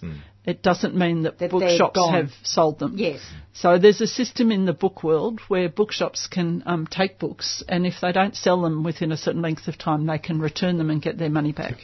That's for new books. Yep. Um, so we don't know whether there's going to be a whole lot of returns or not. So that's the risk that you take. And, and as self-published authors, we um, have had to make a decision to go and do a reprint because we also don't want the books to run out and people not to be able to get hold of them. So there's a fairly good chance that it will actually be out of print for a short time as far as bookshops are concerned, although um, we will still have books ourselves. But what's happened is that in ordering a reprint, paper has got scarce, so the price has gone up.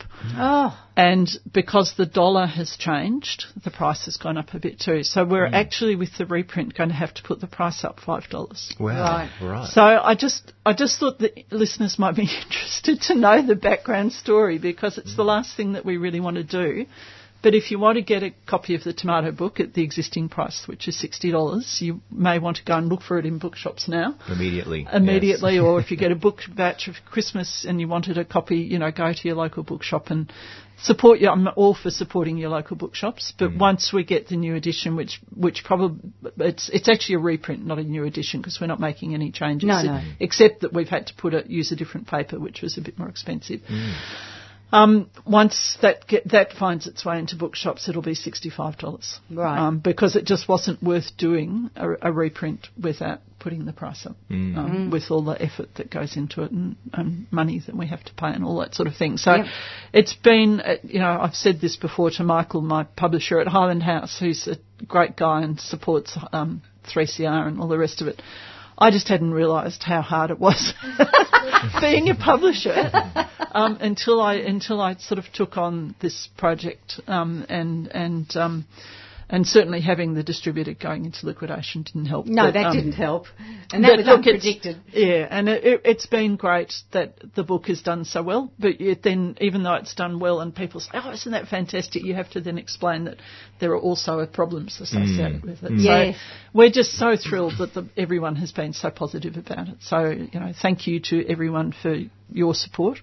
Um, but yeah, I just wanted to explain in advance what will happen next year and why the price was going up. Okay. But definitely, um, if people also want a copy, they can get it from you or Karen or, if they're in Janice. Tasmania Yeah. and Ja- to Janice. yeah, Yeah. yeah. No, we're all selling them through our website. So Yep. yep. Tomatoes have to be one of the, you know, most loved backyard crops, really, that people grow. Yeah, look, I, I hadn't quite thought it all through when I um when I did tomato when we embarked on tomato, but Uh-huh. somehow I've managed to choose the two things that most people are most interested in, which is garlic and tomatoes. Yeah. You've done well the last couple So of years. I'm Very now, well. I'm now getting requests from people to come and do talks on garlic and tomatoes. yeah, right. Well, that's a good combination, Yeah, I know, but there's Yeah. so. I mean, I can talk for two hours about garlic on its own, and Yeah. I want you to sort of talk about garlic and tomatoes and fit it all And into a half-hour talk. yes. Your, ne- your next book should be your book should be on beef farming, and then you'll have the beginnings of Beef. bolognese. Oh, know, ah. garlic I was and thinking basil. and beef, you know, lovely. We're thinking recipes here. yeah. Well, look, the lovely thing about tomatoes is that you have the whole tomato growing season, Yeah. and then because we have all Janice's fabulous recipes in there, we have the whole tomato use season. Yeah. So that Yes. that's coming up Yep. with all the tomato festivals Yes. and the making of passata and all that sort of thing. We do Um, our passata making every two years, and we make enough Okay. to last us two years. Oh, well, and, okay. you know, Yeah. it's a great thing. It's a really, really good thing. I've never actually gone and done it with an Italian family. I think it's that would always be something so we've just much done on our fun. own. I'd love to do that. I would love to see Well, the you whole just family create your together own and- Italian family and to ask them over to your place. That's pretty much what Find we've an been doing. Italian neighbour. Yeah. and they'll probably have their own traditional recipe as well. Well, so- that's Yeah. right. And everyone does it slightly differently Oh, with that passata Lots of making, don't variations. Yeah. And Yeah. I, I every year I make my grandfather's tomato sauce recipe, and that's in the book, and Yeah. that's a fabulous tomato sauce. Although I've altered it slightly by adding a bit of chili and some Mm-hmm. native pepper to it, but. Otherwise it's the same recipe that he was making, you know, 50, 60, 70 years Yeah, ago. So, great. Yeah, Awesome. yeah. So it's, I love that tradition. I think even you don't have to be Italian to have the the tradition of tomato recipes of different sorts within the family. And Karen's grandmother's green tomato um, recipe is in there as well. So Awesome. Yeah. Awesome. I have to say that uh, the organic uh, gardener calendar and diary has gone. We do still have uh, one bundle left though, which is the Gardening Australia diary and calendar. So uh, if you want to snatch that up before that goes too, The um, Gardening Australia, can I just say, the calendar is all flowers, pretty much, apart from apart from one And a one bunch of garlic. a, a bunch of garlic, and the the um, October one is my photo of tulips. Yep. Well, there So- you go. Which is which is um, they're beautiful tulips. So, Okay. Yeah. So if you want to jump in and grab um, an early Christmas present for yourself or for friends or family, um, we've got one uh, diary and calendar left, which is the Gardening Australia one for $30, and that's helping to support uh, 3CR and the gardening show as well. So uh, if you'd like to grab that one, just ring in to uh, Jan on 94190155. Now, uh, a caller uh, wants to know how to make her hydrangeas flower. Lots of foliage, no buds. I'd say the first thing, look at when you're pruning and how you're pruning. Absolutely. Because it's very Yeah. easy to prune off where the flowers are going to come from, isn't it, James? Yes, very easy, very easy. Um, they're one of those things that you can get a bit gung ho with pruning, but if you do, you are going to cut off all of next year's flowers, basically. That's right. Um, you got to be careful about what buds you cut back to when you are giving them their their kind of late autumn winter prune. Mm. Um, I'll always cut back to a point on the stem where there are two buds coming out of the stem, and if you if you go any further than that, you do run the serious risk of completely And what time do you prune? I, w- I generally do it late autumn, kind of early winter. Yeah. Um, I I generally don't wait for them to. They can they can lose quite a lot of their leaves. I find it's kind of easy to pick that point where they're going to grow from next year and flower nice and strongly when they've still got a bit of a bit of the foliage on them. Um, so yeah, unfortunately, if you have cut them back too hard, you're probably not going to see any flowers this That's year. right. Yeah, so it's And one of those things. Traditionally, people used to be told to cut hydrangeas to the ground. Well, that you lose all your flowers Mm. that way every That's right. year. Um, the other thing is, James, um, I've always cut back uh, the the branches that have flowered in that pre that year. Yep. But I leave the ones that haven't flowered. Oh, okay. Yeah, right. So I've always been taught that uh, by leaving the ones that haven't flowered, that's where the flowers are mostly going to come from in Yep. the in the following Sure. uh, year. You can you can cut them back as well, and I generally do. But it's it's one of those things. It depends on the situation you're in, really, and depends on the garden that you're working in. I I always give the whole lot of prune because the clients that I have that grow them, I like to keep them tight and in their place because Yes. The tendency for that current season's growth, if you leave that, it can get really quite quite floppy and large in the in the following season. So I'll generally give them a little bit of a pair back Mm. as well, and it generally won't spoil flowering as long as you as long as you're careful about each cut that you make. Yep, Yeah. yep. So, but one Um, is it is it possible they've also been overfed? it could be Yeah. actually. Yeah. Certainly possibility. Yeah. Too much nitrogen, which is just Get going to a lot of encourage all the and not, leaves. not a lot of flowers. yeah, yeah.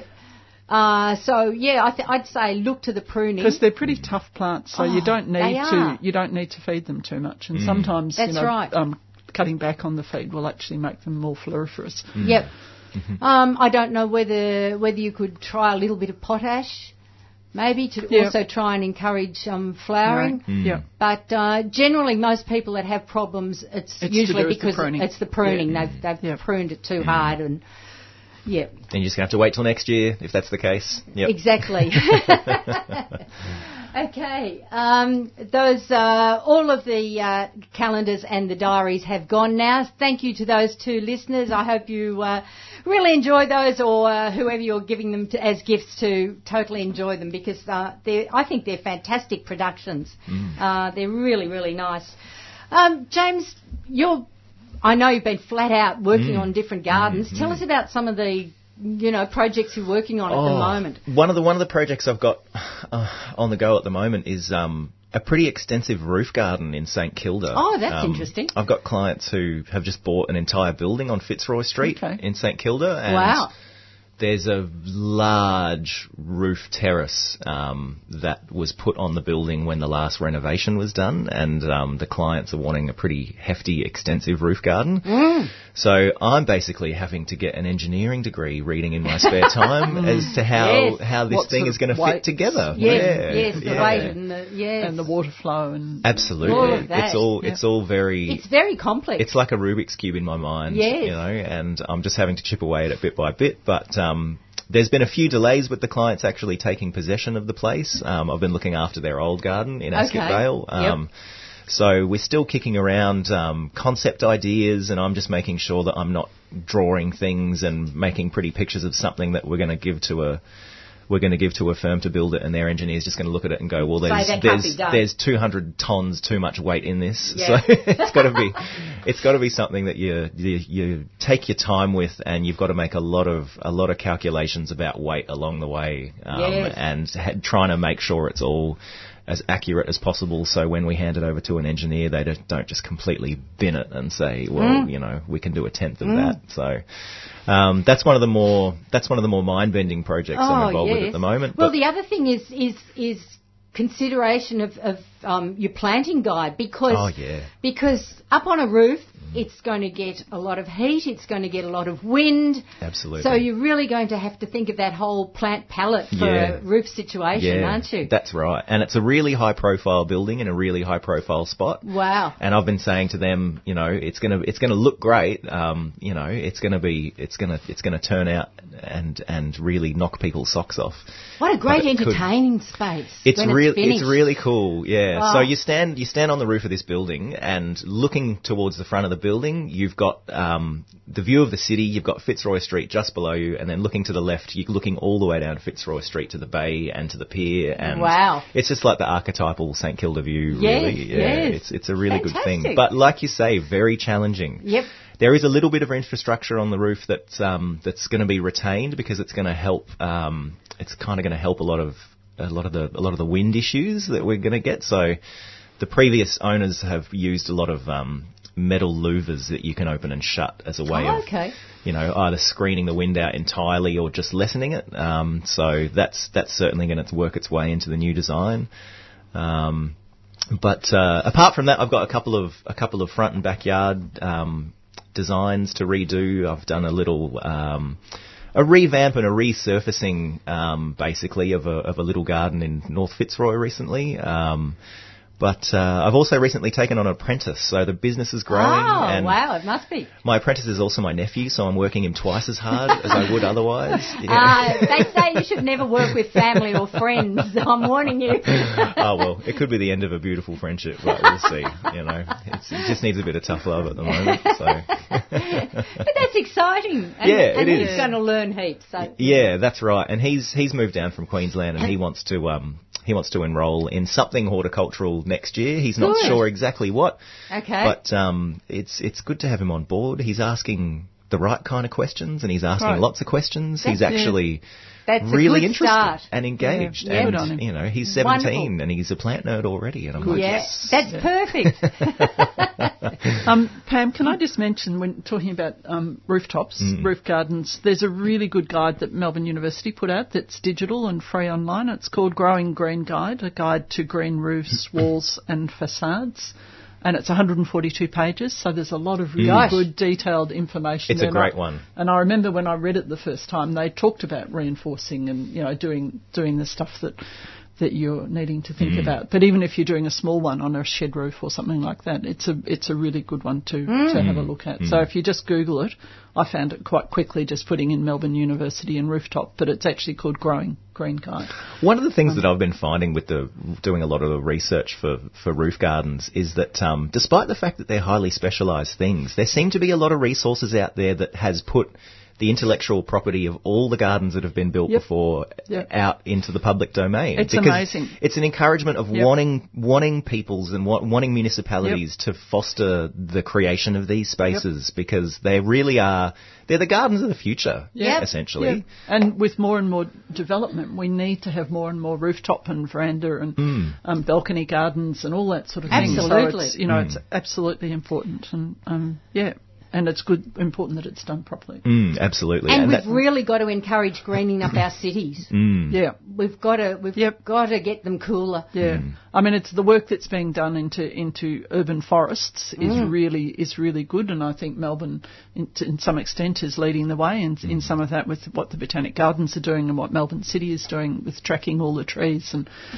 identifying everything. And, and urban forests are just so important, Oh, but we yes. need more green spaces, um, whether it's on rooftops or on roof walls or on you know wherever. all, Yep. of, all of the above, really. Yep, absolutely. Um, and it's there's that thing in the news again this this week. Um, generally comes around this time of year, but people writing love letters to trees around Oh, Melbourne. yes, yes. That just that just tickles me every year when that happens. I really love it. And then you just you don't realise that despite the fact that you know we're all plant people and we all love we all love that kind of stuff and we can go on and on and on about it. Yep. But you know the, people that you wouldn't necessarily expect or that wouldn't consider themselves plant people Yep. have a real love for a certain tree that they walk past on their way to I've work been reading up some of like these that. emails that people email to trees, and it's it's, it's just it's so amusing. It's gorgeous. Yeah, it's a beautiful thing. It is. It's fantastic. Okay. um, we might go to our next caller. We have uh, Stephen out in Croydon. Good morning, Stephen. Yes, good morning. Thanks very much. Look, over the years I've uh, watched gardening programs and I've seen the raised garden beds and I've admired how rich the black soil is. Uh, now, I've never taken much notice until now because I'm interested in, in making a garden bed. Now, how would I get uh, it to the stage where it has that sort of soil and what would I put on the bottom near the ground, please? Okay, there's well, that's a big that's a big question. Um, when you're looking at that really beautiful chocolatey soil that you see in a lot of vegetable gardens and raised vegetable gardens, um, I always tell people that it's basically a five-year project to get your soil to that extent. Um, when you're growing productive crops, looking after your soil is really the most important management consideration that should be in your mind because you're growing stuff that is growing fast, it's fruiting heavily, it's leafing out really quickly, and that is constantly pulling nutrients out of the soil. So you've really got to replenish those nutrients, you know, as you harvest. And I've always thought about it as when you when you pull something out of your veggie garden, you should be thinking about putting nutrients back in somehow, whether that's through manures. Um, manures and composts are kind of in the same category, although composts aren't, you know, technically going to give you much fertilizer value, but they will help fertilizers that are already in the soil stay in the soil and stop them from leaching. But to, look, to answer your question, really, um, what you want to put on that bottom layer. Um, I've built garden beds in the past where I've done a little bit of um, something called hugelkultur, where like and like Penny was talking about earlier, um, using using as many resources that are actually growing in your garden when you're creating your garden and when you're managing your garden is a really good way to do it. So I had a couple of mature trees in my backyard that I had to chop down before I re-landscaped my backyard, and I had some pretty extensive branches um, that I was going to use as firewood, but once I started installing these raised beds, um, I actually laid the branches in the ground, and they were about a foot, a foot and a half under all the organic matter and soil and things that I piled on top of them. And eventually, you know, I'd, I'd dig down about a spade and a half depth once a year in all of those beds, and None of those branches are anywhere to be found now. Um, they've all composted down. All the microbial life in the soil has broken it down and it's all become part of the soil.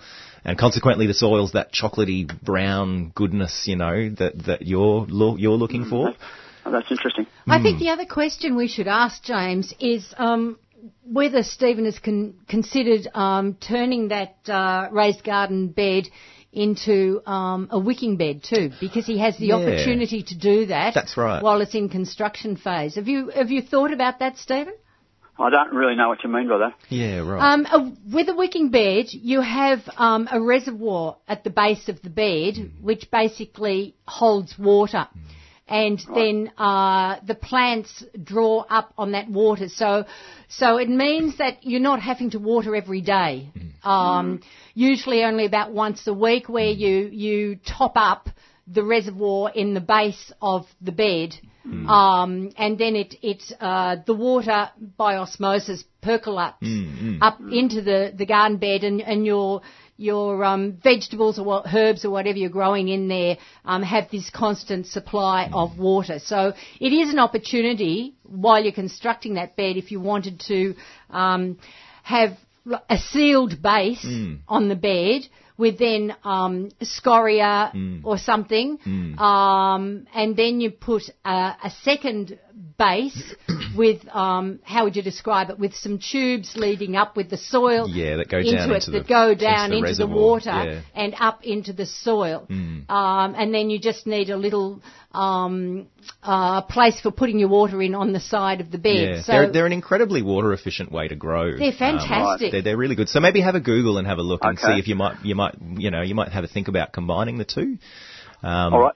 Because you can you could build a, a wicking bed even on on concrete. Yeah, you can. Yeah, You know, you, you might have you might have um yes an outside area, and Mm. you don't even have to think about having having soil there Mm-hmm. underneath. You can you can just build the whole thing on onto a, an empty space that you have with a Yep. hard surface. Yep, absolutely. All right. Th- uh, thanks. And just a last question. If I buy um, bags of manure from wherever, Yeah. is it beneficial to leave it for like two or three months and hope it will uh, break down and mature and become better for the plants?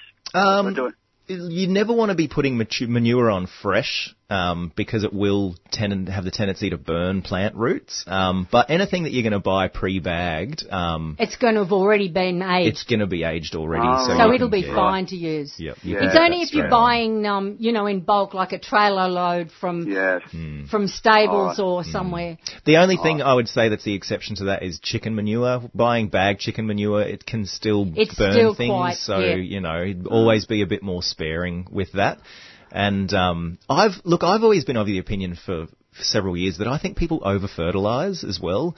I've had two years in my garden now where I've done nothing but dig in homemade compost. I haven't used any manures at all because I just wanted to see how things grow without applying, you know, usually I'd do a bit of pelletized chook manure or something like that, but I basically haven't fertilized my productive vegetable garden with any, with any, um, you know, with any, with any fertilizer. It's all been just digging in compost, which I make on site, um, and it all comes from my own garden. Um, so it's really improving that soil structure as much as you can, because if you get a good structure to your soil and you get a high organic matter content into your soil, it holds on to water and nutrients much better than soils that aren't improved like that. Um, so, yeah, and it's that, and it's that, it's that organic matter that gives the soil that, um, that lovely blackness and friability and crumbliness that you talked about when you, when you first asked your question. Um, so, yeah, going. And the, All right, th- the, the other lot, thing, uh, I'll, I'll just before you go, Stephen, the other thing I will mention is to also consider the mulch you put on the top because that also really adds. Because at the end of your growing season, you turn all of that in as well, and that's adding more nitrogen and structure to your soil Yep. too. So use use a really good. Um, mulch that's going to break down easily. Mm-hmm. So like um, um, sugarcane mulch or, or, Or pea um, straw, pea straw, which like is that. fabulous because Yep. that's putting more nitrogen into the soil as well. All right. Thanks a lot. Good All morning. right, go on, Okay, Steve. bye. Ah, next up we have uh, Jill from East Malvern. Good morning, Jill. Hi Pam, how are you? We're well. Um, I just wanted to say that Dorothy Laver uh, open space with ducks and all round the Gardiners Creek is apparently going to be developed in some way, you know, sporting oval or something by the Camberwell Council. And so Oh, everyone wants to leave it as it is because, yes, people who like passive recreation are never cared about. It's only sporting clubs. Anyway, I thought I'd tell 3CR listeners because they might be able to ring the council and and protest. yes, And, uh, absolutely. Can I ask a question as well, please? Sure. Um, my cherry tree only had a few blossoms on this year. Could it be that I overfed it with cow manure? I wouldn't think so. No, No. I, I think probably not. Um, I do remember we did have a bit of a hailstorm quite early on in spring, and I'm not sure whether whether East Malvern copped it around then, but Oh yes, my, we definitely copped it. okay, You- yeah, right. Because those those stone fruits and pomes and things, they can be really susceptible to things like hail damage when they're flowering, and you mm. can lose entire crops with that sort of well, damage. It, well, it was more the fact that there were very few blossoms on the tree, whereas the previous year it had been covered with blossoms. yeah, okay. We've also had quite a bit of wind. and again, I mean, wind can a- absolutely decimate blossom just as it's, as it's coming on the tree. Yeah. Um, I, I, seriously, I don't think the cow manure would have done it because No. cow manure is fairly fairly mild as as um, fertilisers go. Yeah. Um, Okay. So I really don't think that's going to have been a problem. Oh well, never mind. If You there's did- three cherries, the birds will have them. Look, Can it's, I it's ask something we Penny- live with, isn't it? That um, we have, you know, fantastic bumper crops one year and another year, Boom you and know, bust, and, and, yeah. and often it, it comes back to climate. Mm. yeah, yeah. Yep. Can I just ask Penny if Penny got? Penny's Got gone, my- I'm afraid. She had to leave early. Oh, okay. All right. Thank you. Okay then. Bye. Bye. Ah, we, uh, if anyone wants to quickly uh, jump on the phones, we're running through. We can take another one or two calls um, before we have to leave for yet another Sunday morning. So that that number, that yes. number is nine four one nine zero one double five. If you'd like to uh, jump on the phones. Otherwise, uh, yes, we haven't got very long at all. Um, so James, yeah, um, What else is going on? Yes, what is Um, else going on? Because quite a lot in your life. There is, there is, absolutely. Um, but uh, basically, just trying to get myself in order for next year, to be honest, and trying Mm. to find the time to fit everything in between now and the end of the year that kind of needs doing. And And your own garden? Have you basically? Do you feel like? I mean, you can never fi- finish a garden, Of but course, but have you finish the major projects that you? essentially, yeah, there's a there's a couple more things that I want to do, um, but the kind of bare bones of stuff is is there, and f- at this point, it's mainly just tinkering around the edges, and it's mainly it's mainly the planting. Um, it, I'm at that stage in my home garden where the hard landscaping's done, um, and I'm just refining the plants and and where they're going and what they're doing. Um, it's it's kind of a, the most enjoyable phase of um, living in the one spot and developing a garden, I reckon, because essentially all the really heavy work is done. Like Yep. I'm not going to be shoveling crushed rock at home ever again, and I'm really happy about that. it's not like you know shoveling shoveling two cubes of mulch is pretty straightforward, but Yep. you know as soon as you start getting into that more heavy landscaping kind of stuff, yeah. exactly. And you know I'm in my mid thirties, my back's getting a little bit nah, nah, little niggles here and there, you know, so avoiding that as much as possible. But being being plant people, you know, it's the most it's the most enjoyable phase of any garden, I reckon, where you constantly and look, I'm I'm constantly staring at it as well, especially especially the borders out the front. Um, is there is there too much blue in it? Is there not enough yellow? Yeah. You know, all these questions that you're just asking yourself while you're staring at it and making plans for pairing a bit of the purple back next year and, you know, taking out other things entirely because they might be growing a bit too big for their spot. Right. Um, it, it's those it's those kind of things about gardening that I enjoy the most. I reckon it's Yep. just it's very there's there's always something to do. That's the thing. oh Um, yes. yeah, there's there's this thing that you know, I, I worked with someone once who who said, "Oh, there's there's nothing left to do in this garden," and I said. But if you but if you're a gardener, there's always something to do. You know, you, you always you always find something to do. Um, Exactly. Very quickly, we're going to go to Jenny in Coburg North. Good morning, Jenny. Oh, good morning. Hi. Thanks very much for taking my call. You'll have to be quick. Yes, look, um, yeah, it's probably a lot longer. Sorry about this. no, Yeah, go for it. Just some quick um, points on cooling a uh, courtyard space because you were talking about that earlier. I feel like I'm the poster girl for the U um, urban heat island effect. Right. oh, okay. right. Yeah, yeah, in, not in a good way. Yeah, yeah. So, I was just wondering, yeah, anything that you've got as, as tips, um, particularly in the summer months and a courtyard that actually doesn't get much at all in, in winter, unfortunately. Yeah, but you get that hot overhead sun in the summertime. And very, very bad uh, in, you know, from five in the afternoon sort of thing. Oh, okay, so it cops the afternoon sun pretty badly yeah, as well. we- westerly, yeah, really, really bad, yeah. So is the western side of it kind of open to the western sun, and that's why the sun is getting in, or it's just Yeah, yes, it is, and Okay. there's it's sort of there's nothing um, there at the moment. So I'm just wondering what to bring in. Sure. Um, maybe not so much climate, but also I'm a, I'm a renting situation, so I was thinking of maybe pots. yeah, Like that, okay, yep. yep.